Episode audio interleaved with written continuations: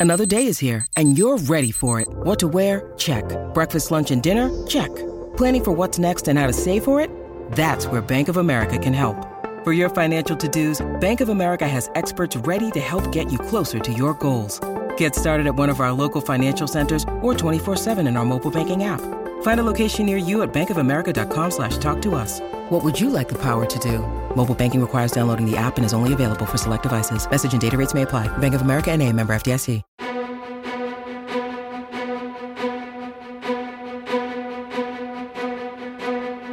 There was an idea, the Avengers Initiative. I can do this all day. I'm a superhero. I come to bargain. I love you 3000. That's my secret, Cap. I'm always angry. You should have gone for the head. I Wakanda forever! Fly is Gamora. Iron Man. We are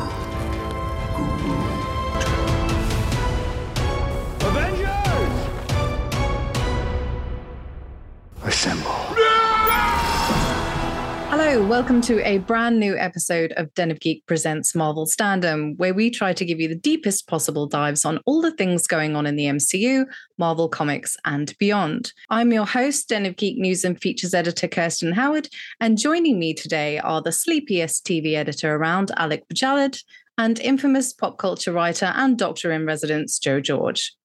This episode of Marvel Standom is sponsored by eBay. We'll be talking more about that soon. But first, let's dig into the second episode of Loki Season 2, Breaking Brad, where Loki and Mobius try to track down Sylvie and stop General Dox's plans to prune the burgeoning multiverse. Alec, I'll start with you. What did you think of this episode? Oh, it was fun. I mentioned last week uh, how it in this show it feels like um, Loki is just Tom Hiddleston, um, and I, this is definitely the episode that I was referring to. And I think uh, Kirsten even mentioned it in your review, Yeah. where it's just like the first ten minutes of the episode is him just like being a spy again.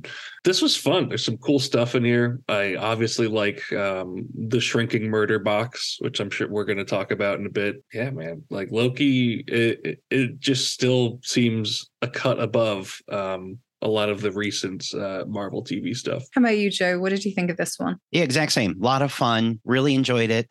Um, I didn't know that Ke Huy Quan was going to be a reoccurring character, so it was really nice to see him pop up again. And he didn't get as much to do, but uh, yeah, a lot of fun overall. I do find this is the second episode in the row on a in a row in which the first two thirds are an utter delight, and that last third, I well, where the stakes kind of get raised, I kind of check out a little bit. The first episode that didn't bother me quite so much, you know, I I, I still got what was going on despite the uh, gobbledygook. This second one, that that last bit where they're pruning the timelines, I feel like they were really trying to tell me to feel something about it, and I did not at all.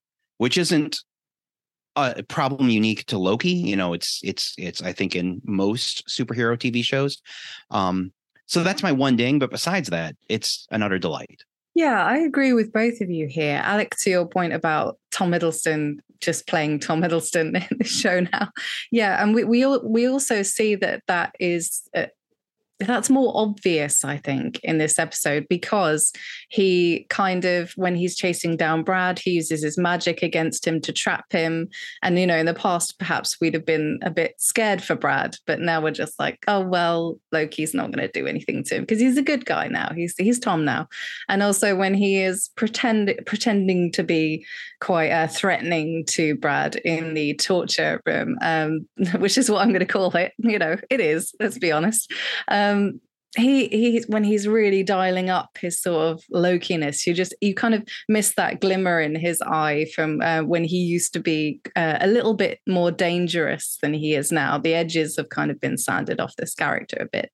And to joe what we what were you just saying joe remind me I have no idea. you were just saying something and i was like End oh, the wait, episode. The last get to that. third of the show, it doesn't click as well as the when they start ramping things up. And I think that I've seen a few comments about that. And it's like, because they don't really show you what happens to these timelines, right? It's all sort of on a screen with some very basic graphics showing like all these, you know, timelines have been pruned, all those lives have been lost. And you're just like, but I don't have any sense of that or the gravity of that because it's not in context for me, like visually. Not that I want to see trillions of people murdered or anything like that, but they kind of, because they just blink out of existence, there's nothing that they can really show us, but it, it doesn't have the impact um, on screen. So they try to show it through the characters' eyes, like how they feel about it. But perhaps it doesn't quite work as well as um, they thought it would.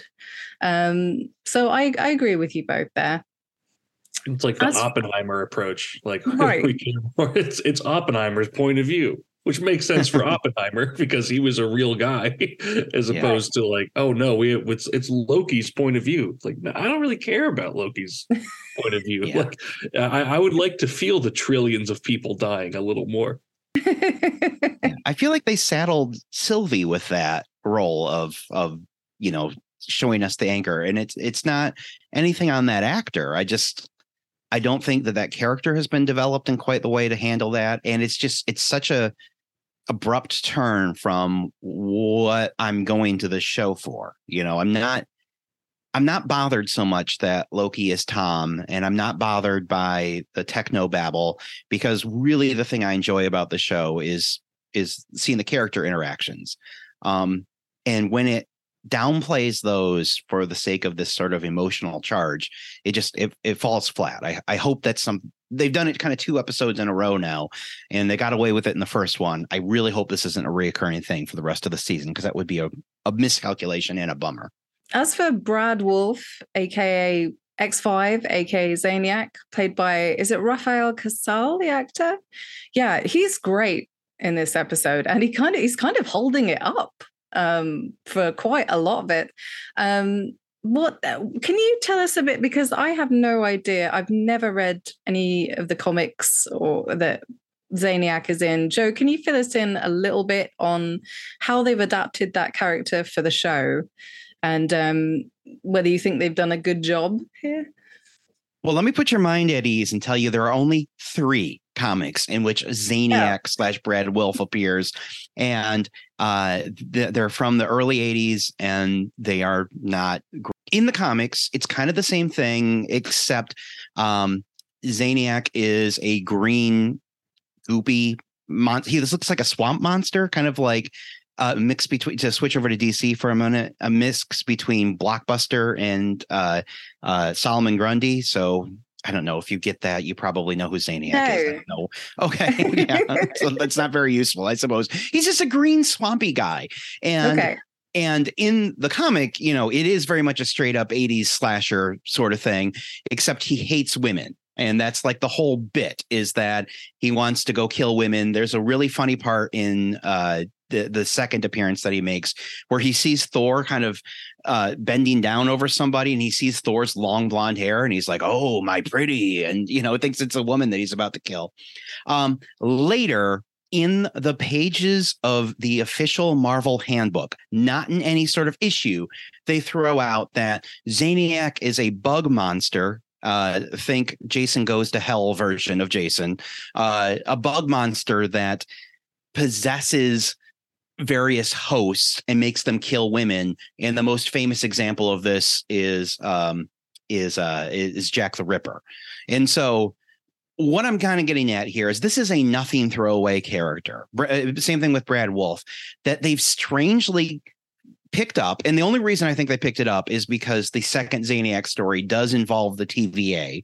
Um, so I'm sure when somebody's doing research of what the TVA is, they they ran across this and like, oh, we can use this. But it's a strangely accurate uh, portrayal from the comics. And as somebody who's been watching comic book adaptations for a long time, I sort of love that this is the way that they're doing it.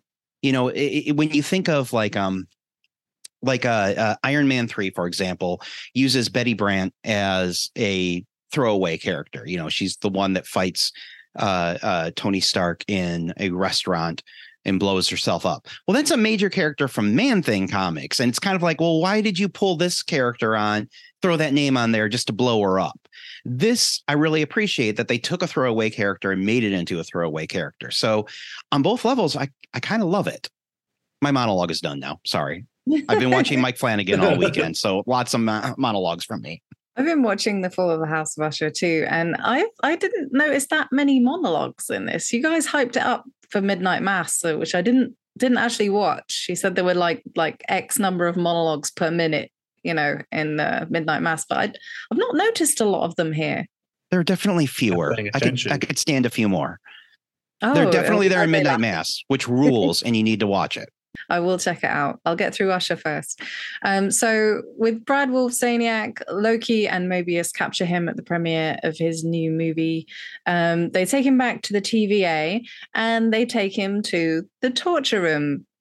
Basically, I'm not going to call it anything else. It is a torture. I didn't love seeing um, that. I didn't like that seeing uh, seeing that working out. I didn't like seeing that working out well for our good guys let's put it that way, um, because it was torture. Um, they're threatening his life, and I get that they wanted the information from him, and it, it, was, but I I didn't love it seeing it work out. How did you feel about that scene? I know, uh, Alec, you loved the torture box. You were biggest fan.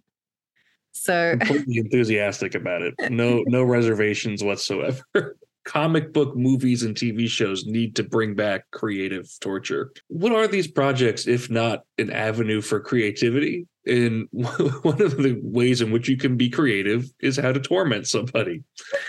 um, it, it, does help that that actor Rafael Casal is like weirdly good. Like for some guy that I'd never heard of and just kind of like wandered on screen into an existing project, his fear is pretty palpable. I like the breaks that Loki and uh, Mobius take throughout to go have their pie. Um, I I think it just like it's it's a fun, clever way to build around the episode, and like shrinking space is just so inherently terrifying. What What about you, Joe? You pro torture, or like Alec, or anti torture? I liked the scene. I thought it was really well done. And I liked it because, as I said last time, I want some more reminders that Loki is a bad guy. Um, and well, I cringe a little bit when Alex says you want more torture in in superhero stuff because because as a lefty, you know, who loves superheroes, you're always kind of wrestling with that. Are they really fascist power fantasies? And they kind of are, but Alan Moore's wrong about that in a lot of ways. Um, and so you're kind of always wrestling with that a little bit. But I liked it as the way it was performed and it's just a word. I kind of want loki to be a villain i like i mentioned last time I, I, that is the part that bums me out about loki being tom is that we miss some of that malevolence and it's it, it's turned a little too quick so i liked it for that reason that it, we got back to evil loki um a little bit i'm not sure about how i feel about mobius participating in that i think that's a missed opportunity to add some tension there between the two of them, but maybe we don't really want tension and we just want the two of them to be buddies, you know, the the good cop bad cop thing that they're playing along, they can play it along with no with no repercussions. I do wonder, do you do you guys think he would have squished Brad Wolf all the way had it come to that? No. No. No. So he's Tom Hiddleston. Right. Right. Yeah. Timeline wise, what has it been like two weeks in Marvel time since he ripped a guy's eyeball out in the Avengers? You know, th- that's that that change is happening too quickly. And no, I don't want to see somebody get squished to death outside of like a Saw movie, but I want to believe that he could do it. I feel like there's some tension there that they're leaving that that, that they're just tossing aside and and I think that's a missed opportunity. I think it could be a little bit richer. As much as I enjoy the show, I think they're missing something there. You're not wrong, but I also think I just prefer Tom Hiddleston to Loki. That all that might be one of the reasons why I like the show so much, which is ironically named Loki. Like the, the name becomes like less apt uh, after each week. So as the letters are changing, you just want them to be T O M I think the series finale is like, that's how it ends. Tom. Before we continue, it's time to share this message powered by our sponsor, eBay. eBay is the premier destination for collecting comics both old and new. Whether it's that highly sought after iconic comic or an obscure niche that speaks directly to you, odds are you'll certainly find it on eBay. Here's a list of comics that are must haves for any fan of the character Sylvie is based on Enchantress. Journey into Mystery 103.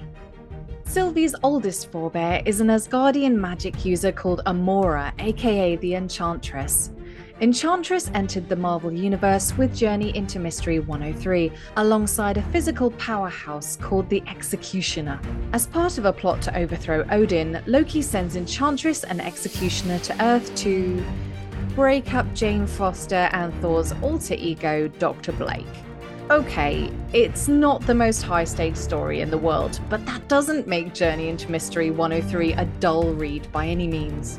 Jack Kirby's pencils have rarely looked better thanks to strong, clean line work from Ink-as-Chic Stone. Augmented by Stan Lee's corny dialogue, Journey into Mystery 103 is a pop art masterpiece of superheroic goofiness. Thor 403 when Thor fought the Executioner and the Enchantress again many years later, they didn't waste time tugging at the God of Thunder's heartstrings. Instead, they got right into action, with Executioner duking it out with Thor while Enchantress toyed with reality to corrupt the hero's honour. Writers Tom DeFalco and Ron Frenz, working with finishing artist Joe Sinnott, channel the best parts of the Kirby and Lee era of Thor. Everything in this simple confrontation is dialed up to 11, from the impact of Thor and Executioner trading blows to Enchantress's nefarious dialogue. Thor 5 the third volume of Thor's solo comic takes a very different approach to its title character. After Ragnarok destroyed Asgard and all of its inhabitants in the previous series, Thor reappears not on a reconstituted Rainbow Bridge, but in rural Oklahoma. Thor Volume 3 finds the Norse gods returning to reality in this unlikely locale, a story that combines high fantasy and real world drama, as in the original Kirby and Lee stories. Thor 5 tells the story of Lady Sif's return to reality, but as she and Thor have a happy reunion, he begins to realize that all is not what it seems and that the Enchantress is to blame. Dark Reign Young Avengers 1.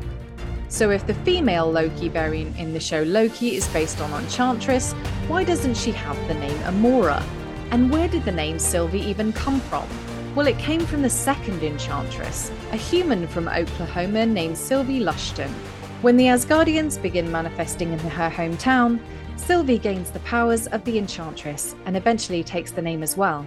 As the Enchantress, Sylvie has walked the line between hero and villain, just like her live action counterpart. That story begins in Dark Reign Young Avengers 1 by Paul Cornell and Mark Brooks, which sees a teen group called the Young Masters masquerading as good guys.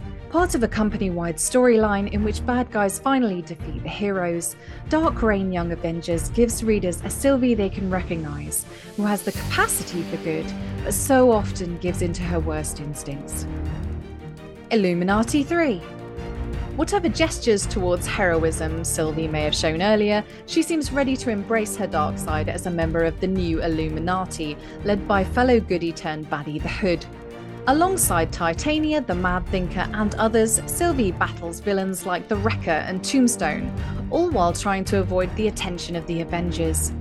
Written by Joshua Williamson and drawn by Shawn Crystal, Illuminati 3 gives readers more of the Sylvie they love from the MCU. Every time she appears to be one thing, whether that be a pure hero or villain, she quickly reveals herself to be something else. Head on over to ebay.com today to start or expand your collection. And now back to the show. So at the end of the episode, uh, it's got kind of a subdued ending where they the TVA are kind of processing what's happened with General Dox and the pruning of the timelines. And then we sort of we sort of focus on Sylvie, who's back in her branch timeline, which hasn't been pruned. Um, she's still working at McDonald's and she's lying, is it on the bed of her truck? I feel like it is. And she's got in her hand a little shiny thing and she's sort of fiddling with it.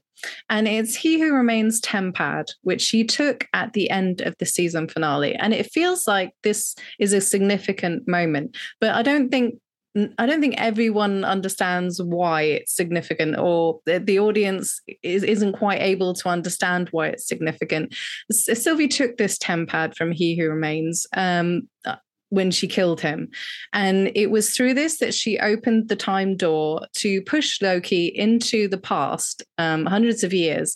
So what was explained is that he who remains had sort of bookmarked certain times on his tempad and then he could uh, twist himself to those times so that he could evade being killed and he could travel back in time to any point he wanted. So this is a significant point in the past that um, that loki was thrown back to at the end of season one and that he was st- uh, he, was still in at the start of season two. Um, now that then now that Sylvie has this, how significant do you think it could be for the rest of the season? And are they going to use it as a kind of MacGuffin where Sylvie can save the day? What do you think, Joe? Gosh, I hadn't thought that much about it. And no. then when you said MacGuffin, I immediately was like, oh, yeah, that's what it's going to be. That's what it's going to be. Is is exactly that. It's going to be an easy. Uh, what what's the wrestling term? face face turn. It's gonna be an easily easy Heel face turn. turn. for her. Um, Heel turn. What's Heel? that? Heel or face? So yeah, I, right? I didn't That's, realize that face turn was a thing. I I so I only did heel turn. I don't know that it's a thing. I don't I don't know wrestling. People can yell at me about that. Um, You're not a doctor. It's a bummer that, that I mean, as much as I'm enjoying the show, this is kind of a problem. Boy, I feel like I'm being such a downer on this app. I don't feel well. Um, I enjoyed the episode, I promise. And I like Marvel superheroes, I promise. But the shows have kind of eroded my faith a little bit that they're going to to to pull off those end of the episodes. You know, we've seen enough good series or enjoyable series that botch it right at the end. So yeah, I didn't thought about that, but now that you put that head in my um, that idea in my head, it's it's going to be a MacGuffin, and I'll be bummed. If it is a MacGuffin, and they included that um, shot just to remind us that that, that tempad is there. It's kind of a shame because I feel like the the the solution to how to fix the end of this episode is fairly obvious, which is destroy that McDonald's. like we don't feel anything about the the trillions of people that were pruned out of the 30% of the timelines because we've not really met any of them. We've and look, but we have met that McDonald's. Like if if uh, Sylvie tries to return to her temporal home only to find it just be like literally empty space in the timeline, um, that could have been pretty emotionally affecting. Maybe they were just trying to shoehorn in that shot of Sylvie with the telltale te- tempad. Also, the um, the credits at the end of each episode and i think it was this way in season one where they had the sort the sort of um you know as the the names come up and they have the visuals of the TVA. In the season one, those tended to be sort of clues as to what upcoming episodes would be about or significant characters. Um, and the names of the actors would get filled in on those shots. Um, so there is one of the Tempad um, at the, in the season two credits. So it feels like it is a significant clue. It could be a red herring though, Joe. Maybe maybe it won't end up being a MacGuffin and it'll um it'll just be you know, a little distraction. But it's it's a strange way to end an episode if it isn't significant. I hope it is. I hope it is a red herring. Speaking of Sylvie's McDonald's, um, I'd like to ask what your McDonald's era, um, your McDonald's orders are. Any era? So I was four years old in 1982. Alec, you may not say how old you are or were in 1982, but I was four years old. So I would have ordered a Happy Meal then. And now? I, I don't know. Nuggets, whatever. I don't know. You're you're a parent too, so you must know this that you don't eat McDonald's when you're a parent on your own. You eat it because the kids demand it, or is that not? That's right. okay, the kids demand it, and you just want them to be quiet because sometimes parenting is all about keeping your kids alive but silent, and so you will shove that nasty food down their face, and you will you will order whatever. So probably nuggets. I don't know. No drink, too. I mean, a Coke but I prefer Pepsi or Mountain Dew. So, and they don't do that there. So, you prefer Pepsi to Coke? Oh, wow. I prefer Mountain Dew to everything. Pepsi's better than Coke. Is this not a? Do we not agree with this? Wow. They must have weird. It's like your weird chocolate over there. You must have weird Coke over there. I can't imagine they let the amount of sugar that's in a Pepsi anywhere near Europe or the British Isles. There's actually a sugar tax here. Yes. So the diet drinks are cheaper. Yeah, I, I just eat McDonald's for the love of the game. I mean, my McDonald's order is just a quarter pounder meal um, with uh, fries and a Diet Coke. And not even because it costs less here, just because I think Diet Coke tastes better. I do wish McDonald's still had the snack wraps, though. Remember snack wraps? That was those are game changers you know what I, I I so I'm a former McDonald's employee and I worked there and I was in high school in the in the 90s and because I worked in a Michigan one they had the Barry Burger which was a Barry Sanders a guy that played for the Lions oh. uh, uh, yeah they had the Barry they had they like they had these themed for while I was working there themed hamburgers around local sports guys and it was like a barbecue and bacon burger and so when I worked there, you could just make whatever you want. And so I guess my ideal, I would love it if I could ever get it again, was the modified Barry Burger that 16 year old me made in the 1990s and could eat that sort of thing and not weigh like a billion pounds. That would be my order. My McDonald's order is a Big Mac and a filet of fish. Say, filet of fish really hits. Like it really does. Underrated food product trying to get back on track, it is the portion of the show where we talk about the Easter eggs. There were only two big ones that I saw this week, and feel free to interject or if you thought of some others apart from this, but uh, they were both posters. Um, when they went to the Zaniac premiere, I saw a Kingo poster um, from Eternals. If anyone watching remembers that movie, uh, it, is that the one about the robots? It is, yes, Joe. It's the uh, it's the Marvel movie about the robots. Um, there was also a Phone Ranger poster. Now, I personally don't know much about the Phone Ranger in Marvel uh, history, but I'm just going to assume that Joe knows everything there is to know about Phone Ranger.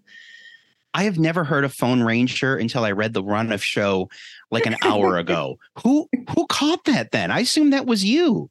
Yeah, I, I, I caught it, but um, I, I did I thought it was a joke. I did look into it a bit, and I'm going to read from a prompt now. So apologize, but I just genuinely don't know anything about Phone Ranger. Apparently, in the original comics, he was uh, really obscure. His name is A.G. Bell, uh, a riff on like the inventor of the phone. Um, he is a telephone repairman who discovered alien technology uh, that gave him access to all communication devices across the world. And then he fought crime as the phone ranger.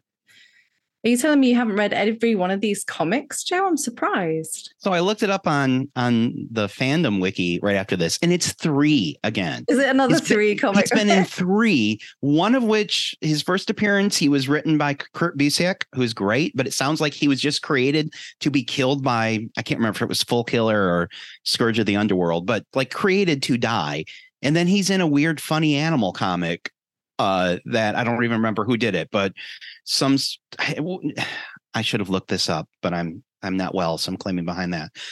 Some like pig and and uh, squirrel adventure comic that he's in, and then like is in a background of one Civil War crossover. So no, that's a deep dive. I am I'm impressed with how deep the show is going. This is good stuff. Okay, well, thanks guys for joining me today. I'm just gonna I'm just gonna move on. um, do you know what? Next week is gonna be it's gonna be a show.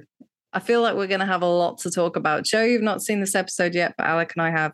And um, there's been a lot of discussion about episode three at Den of Geeks. So uh, I'm looking forward to rejoining you uh, both next week uh, to discuss that. And also, we're going to talk about the Werewolf by Night in color believe. So we'll we'll see. I'm not sure whether those shows are going out at the same time or they'll be staggered, but you will get both of those. That's it for this episode of Marvel Standom. Make sure you're subscribing to us wherever you're watching or listening right now. Don't forget to check out our web home of denofgeek.com where you can find all our Marvel coverage. You can also follow us at Den of Geek US on Twitter and Den of Geek on Instagram. If you need more, all episodes of Marvel Standom are available on YouTube and wherever you get your podcasts. Thanks once again to the sponsor of this episode, eBay. Be sure to check them out for all your Marvel related collectibles. This has been Marvel Standom on the Den of Geek Network. Until next time, be good to each other and stay safe. Thank you for listening to Marvel Standom, produced by Andrew Halley, Kirsten Howard, and Joe George. Hosted by Kirsten Howard. Editing and graphics by Andrew Halley. Social media coordinator Lee Parham. Additional artwork by Chloe Lewis. Production assistant Michael R. Music licensed from Soundstripe.com. Marvel Standom is a production of the Den of Geek Network. For more information, visit denofgeek.com.